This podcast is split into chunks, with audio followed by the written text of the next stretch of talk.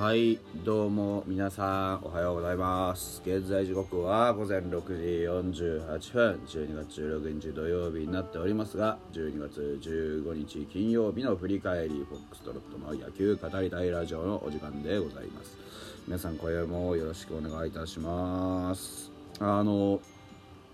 晩がめっきり寒くなってですね、で本当に冷え込みがですね、厳しくてですね、いやまあ別に耐えられないとかじゃないんですけど、寝てるとこううすら寒いのをこう肌で感じながら寝てるような、そんな感じです。皆さんもでもなんか新潟かどっかですか、25度とかなったって聞きましたね。この12月なのにね。なんか羨ましい限りで少し気温を上げていただきたいですね。せめてプラスの5度ぐらいにしてほしい。マイナスになるとね、さすがにこう北海道民寒さに慣れてるとはいえね、寒いもんは寒いでございますわよ。でまあそんな時期ですから、まあ、毎度言ってるようにね、本当にニュースがないんです。ただ今回はですね、水谷くんの水谷くんネタも何回こするんだって話なんですけど、水谷くんの入団会見が行われましたね。大谷翔平の入団会見も行われましたけども、それはもういいと思います。皆さん見たでしょ聞いたでしょ、もういいかなと思って。まあね、大谷翔平はもうドジャースの人ですし、だからダメとかいうことでは全くなくって、それはそれでね、追っかけたい人は追っかけてると思いますんで、あえて追っかけるようなことはせずにですね、いきたいなというふうに思ってますけれどもね。で、ハムの水谷を売り込むよということでね、日刊スポーツさんのね、今日の5時前ですね、4時45分に、配信された記事がありました。でま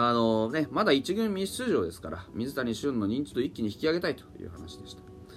新ロマン法水谷が髪を編み上げたブレイズヘアに黒縁メガネ、紺のスーツ、ネクタイという洒落たいでたちで新天地に登場した。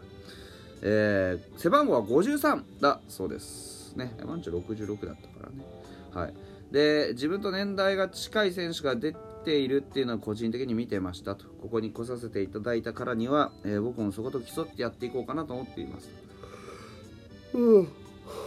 すいませんね、寝起きなもんで、ね。で、マンチューは中学校が知ってましたよと。で、今年も成績高い存在とか、もうマンチューなんて言えないと、万波さんって言わせてもらいたいなという話です。で、やっぱり水谷君に期待するのは長打力なわけですよ。で、そこでね、競えるかどうかっていうのを含めて、すごくこうなんていうんですかね、成長に期待しなきゃいけないと思うんです。以前ちょっとこうなんて言うんでしょう、分析した時も言いましたけれども、まだまだ技術的なところで言うと、もっとこう打てるなんていうんですか、もっと打てるこうね、テクニックというか、そういったものがあるはずなので、まだまだやることたくさんあると思います。まずは一軍出場と思いますけど、一軍出場をこうするってこと自体のハードルはそんなに高くないと思うんですよ、見てても。問題はその打てるかどうかっていうところですね。うちはもうそういうところにチャンスは絶対あげるので、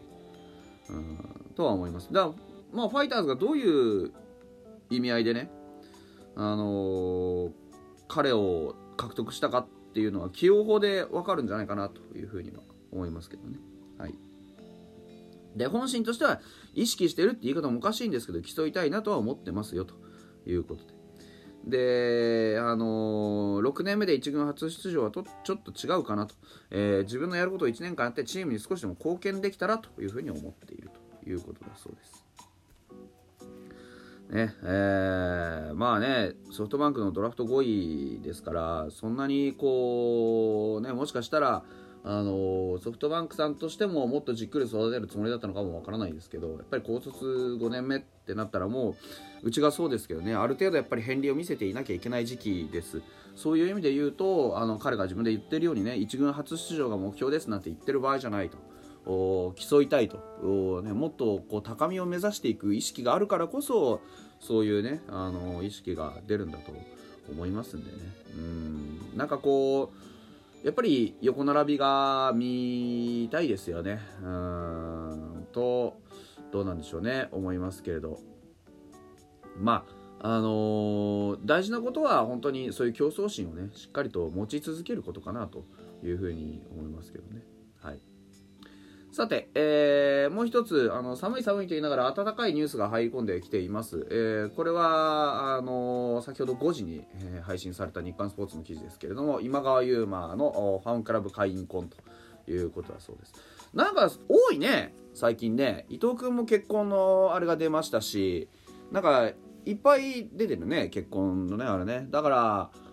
こう言っちゃなんですけど、これまでのファイターズの選手の売り方って、まあアイドル売りというかね、こうなんかライトな女性ファンを引きつけるような売り方をずっとしてきたわけじゃないですか。そこに対してこういう一石の投じ方を僕はしてきたんじゃないか。いや、その結婚しろ結婚しろって言って結婚するわけじゃないからあれだけど、公表のタイミングとかそういうことなのかなっていうふうにも思いますし、だからみんながそういうふうに身を固めることによってなんかこうね、少し成績に安定したものが出てくればいいなっていうことも含めて、なんかもう全てがそういう方向に動いてるなっていうような気がしますよね。で、幼い頃からファンクラブに入会中の日本ハム今川優馬外野手が同じくファンクラブ歴の長い道産女子と結婚した道産子女子と結婚したことが15日分かったと。守るべきものができたのでより一層野球を頑張りたいと、ね、執念の大ブレイクを期したということだそうです。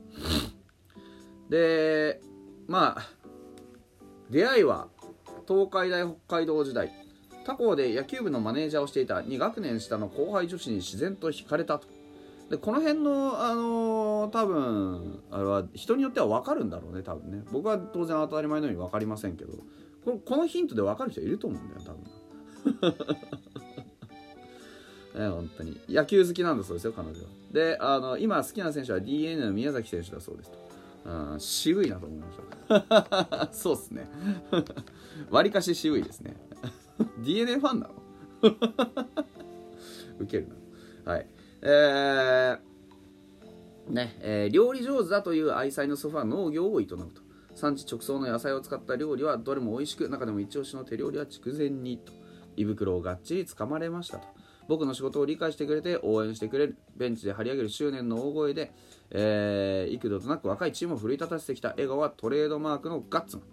来季は最愛の応援隊長の声援を力に持ち前のフルスイングでスターへの階段を駆け上がるということで記事は締められていますけれどもね。まあ、22年にね、94試合で10本塁打去年ね、打ちましたよ。よう頑張ったなというところですよ。でその前はね21年の9月にプロ初本塁打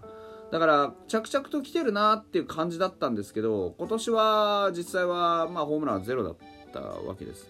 で今川君の場合はね、当然ですけど僕も期待しています道産子ですし、入団に至るまでのドラマも非常にね、心打つものがあります。で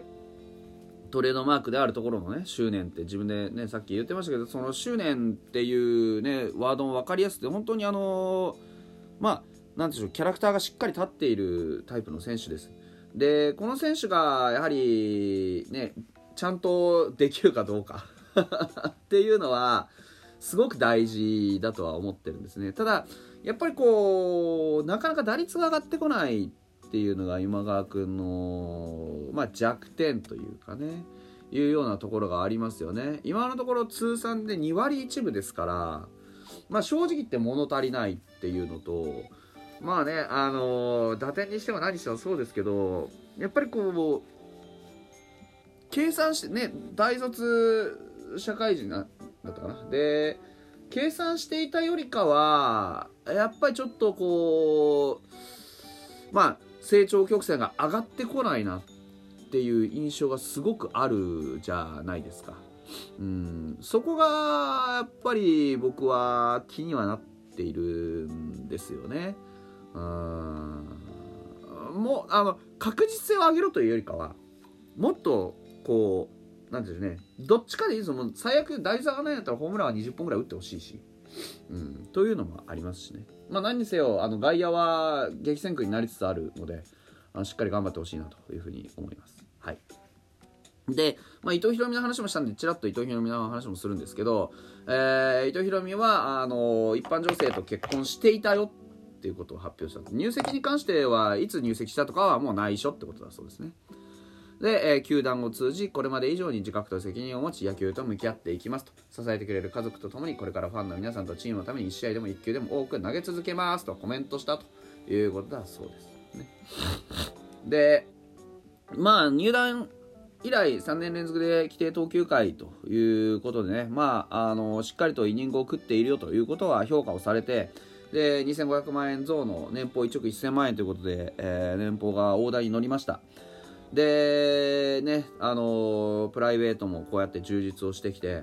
で今年はねエスコンで全然勝てなかったって言ってずっとエスコンにこもってね、自主トレをしているということですから、本当に来年のね、まあ、あえて復活と申しますけど復活を期してね、本当に頑張ってほしいなというふうに思っております。まあ、伊藤君が2桁勝たないとこ、ね、最多勝争いするぐらいじゃないとね話にならないと思う。はい、ぜひね来年もエースとして頑張っていただきたいなというふうに思っております。というわけで、ファイターズ関係のニュースザッピングでございました。それではまた明日。